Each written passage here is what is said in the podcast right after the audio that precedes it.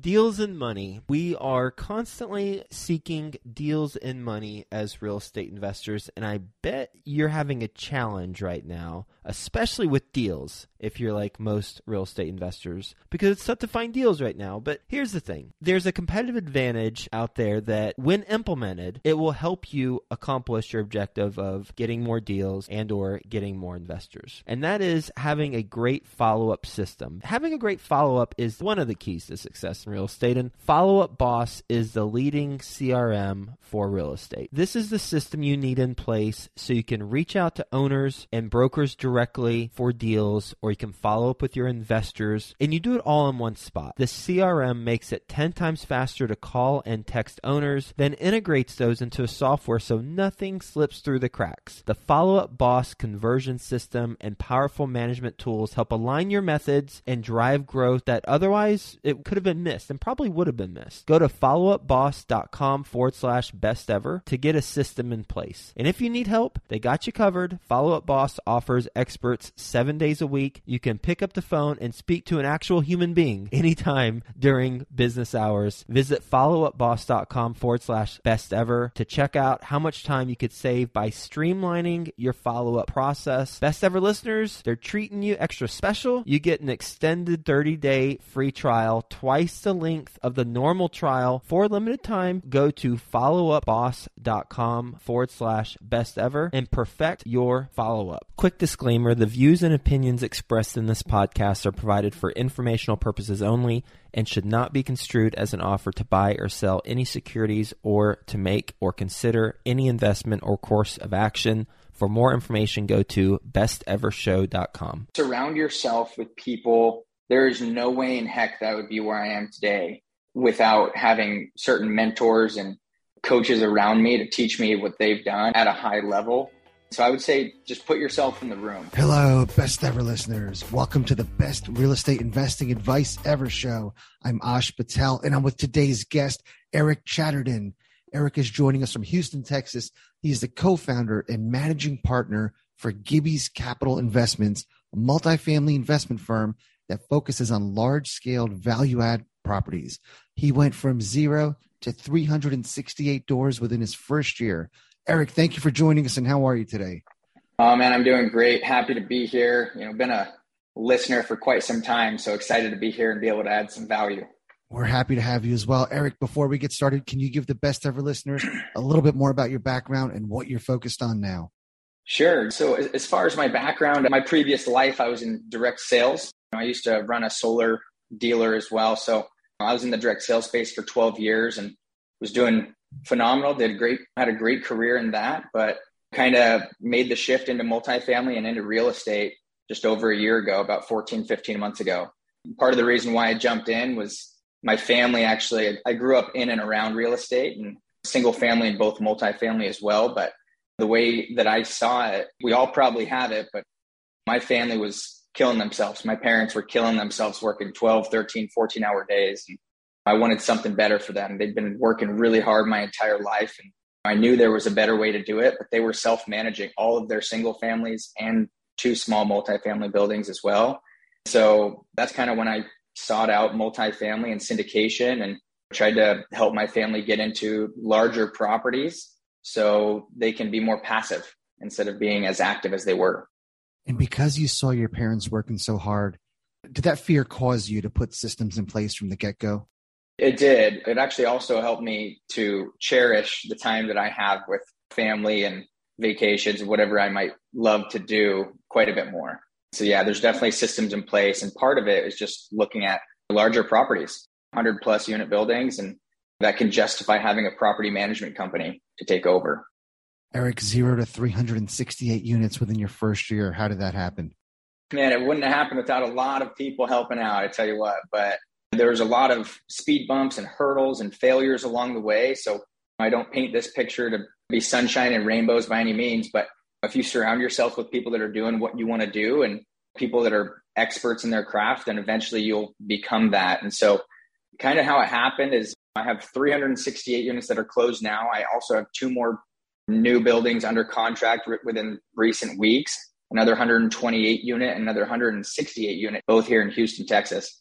So that'll be totaling 664 units, I believe, which is great. But kind of how it started was I jumped into a mastermind group. I knew I wasn't going to be able to do this alone. And I wanted to surround myself with people that were actively doing this and actively doing it at the level that I wanted to do it at. So I jumped into this group called Multifamily Mindset. And shout out to them and Tyler Deveraux and Ryan Woolley. Those guys put together a phenomenal program that really just kind of laid the foundation for me to be able to propel my career in the space. What were some of those missing pieces that you learned from both surrounding yourself with the right people and the mastermind?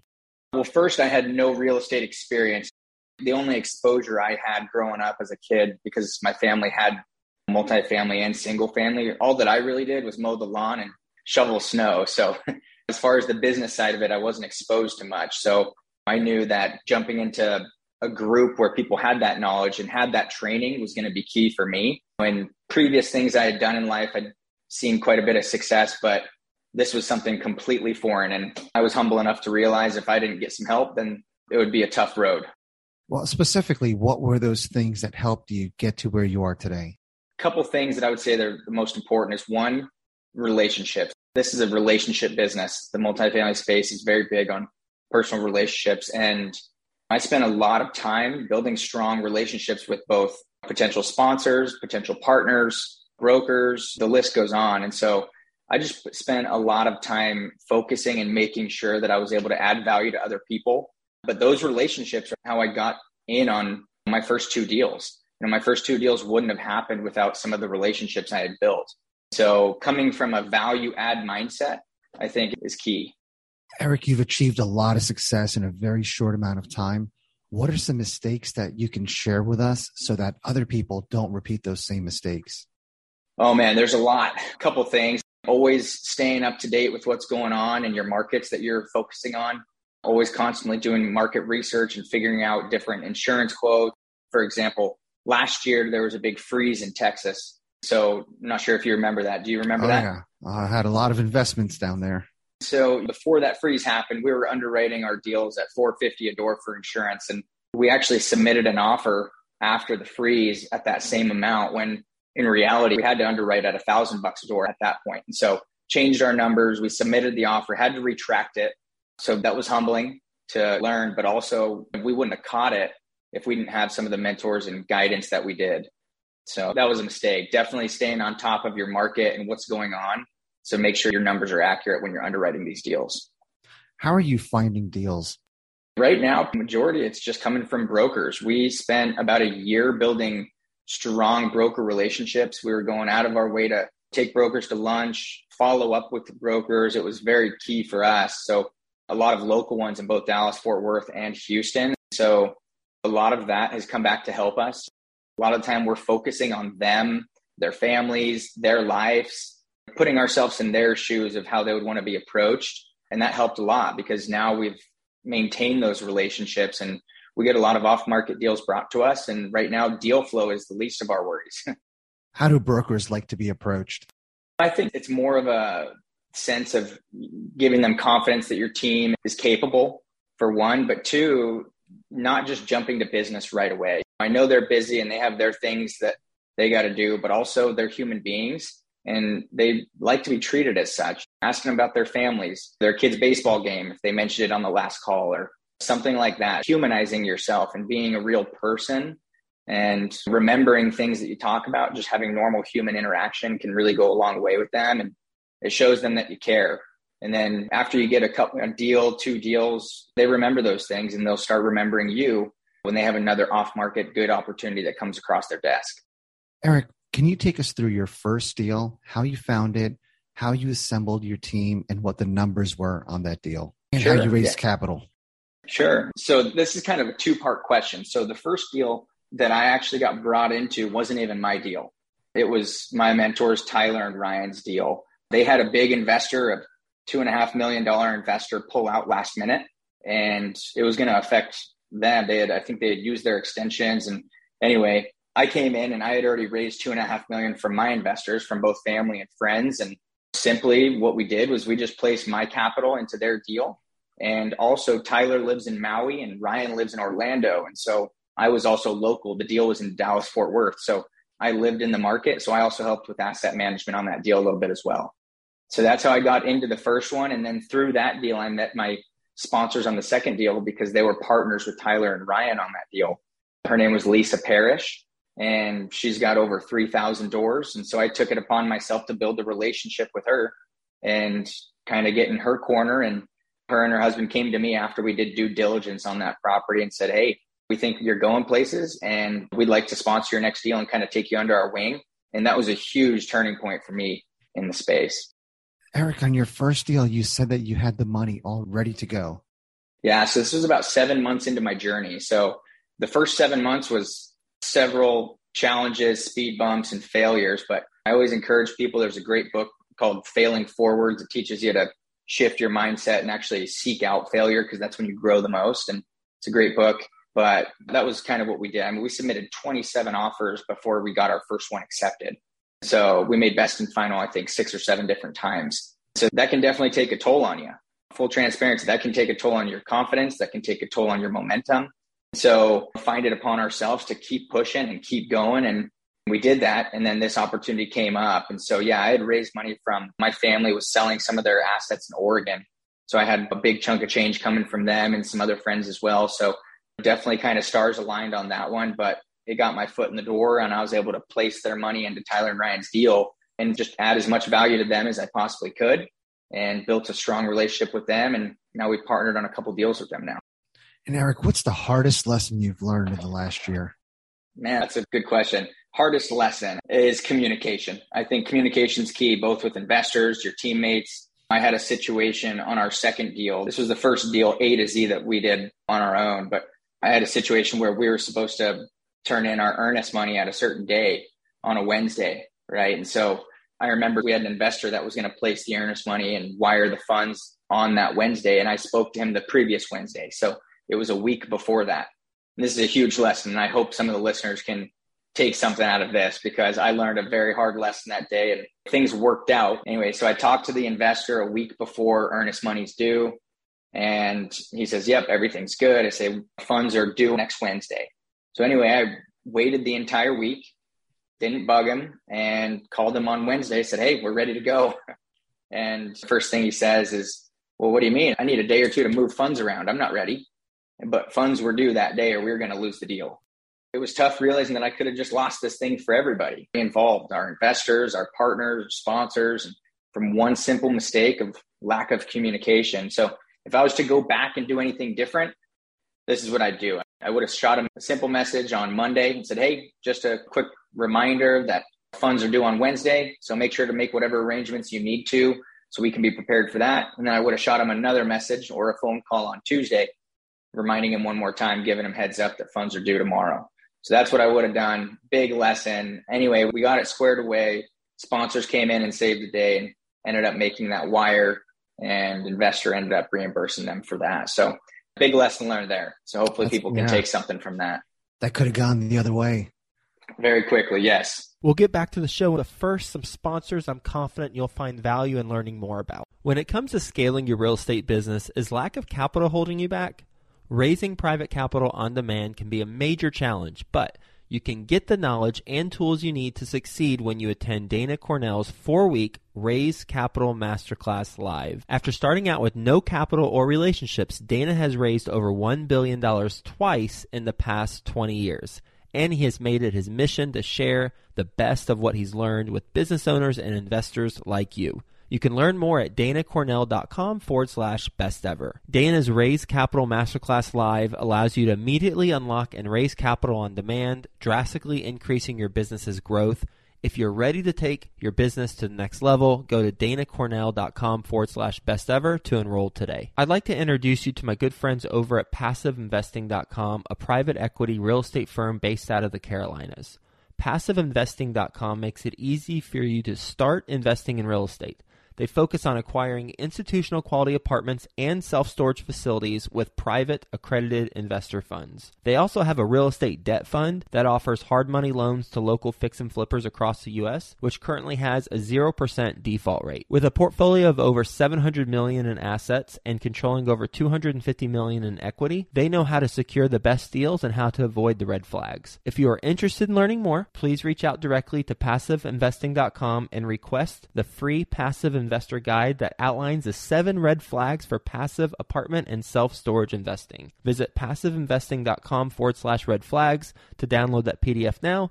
That's passiveinvesting.com forward slash red flags. What is your best real estate investing advice ever?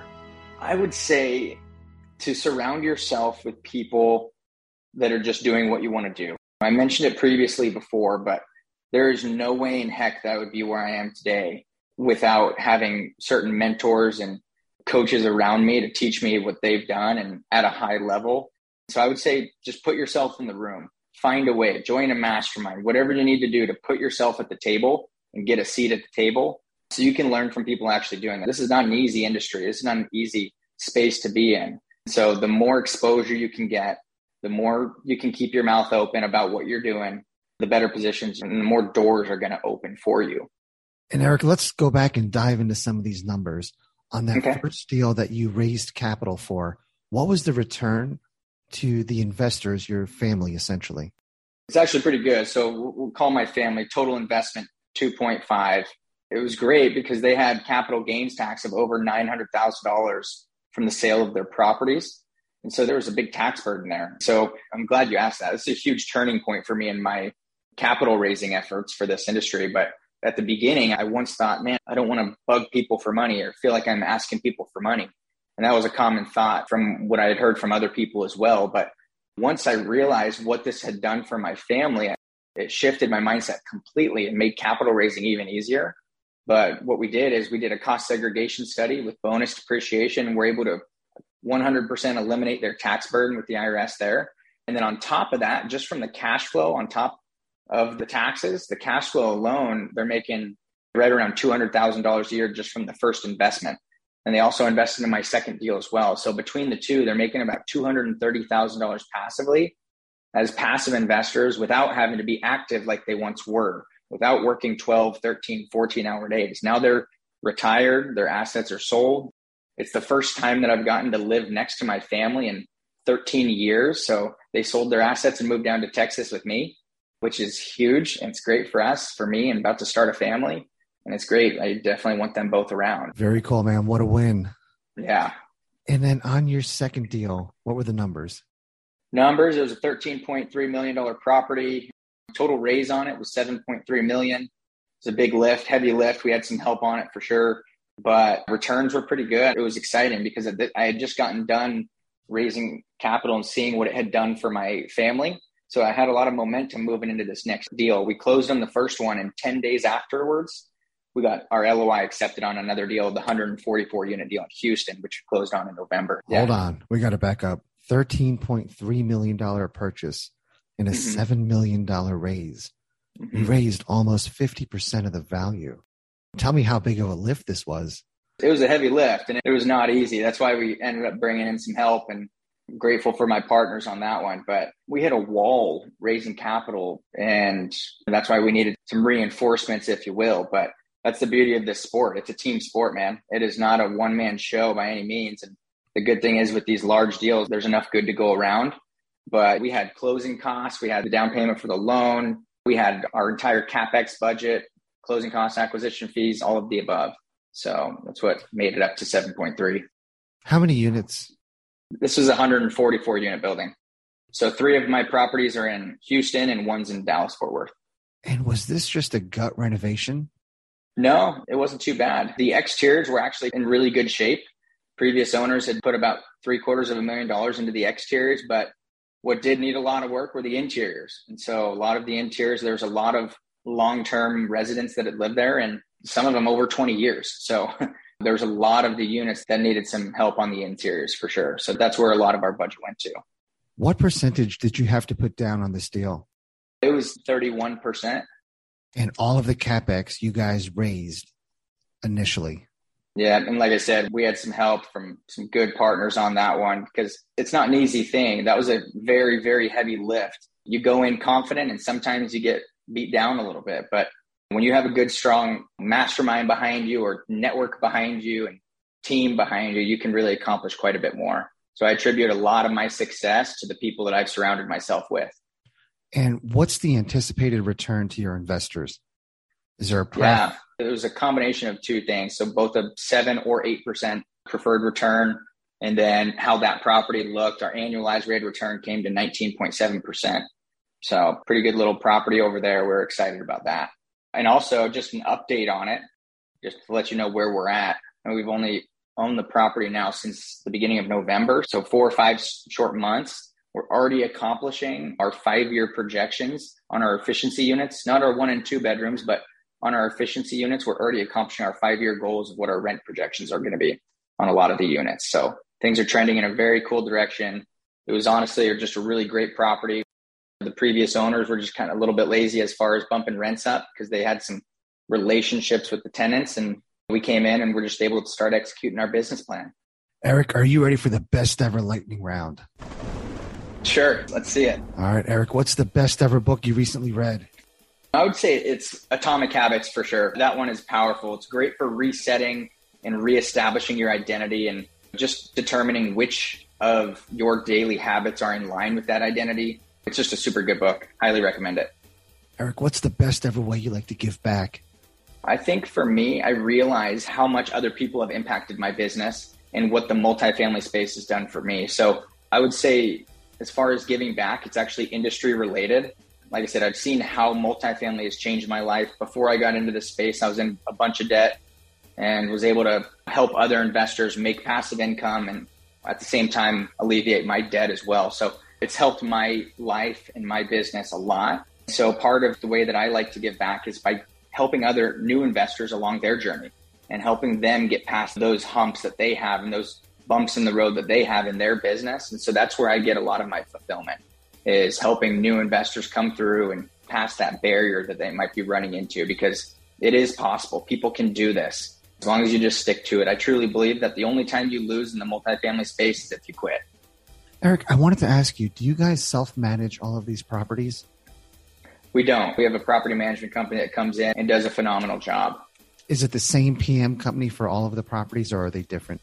It's the same one. We've built a good relationship with them and they've adapted to our business model and they're phenomenal at due diligence and we're grateful to have them.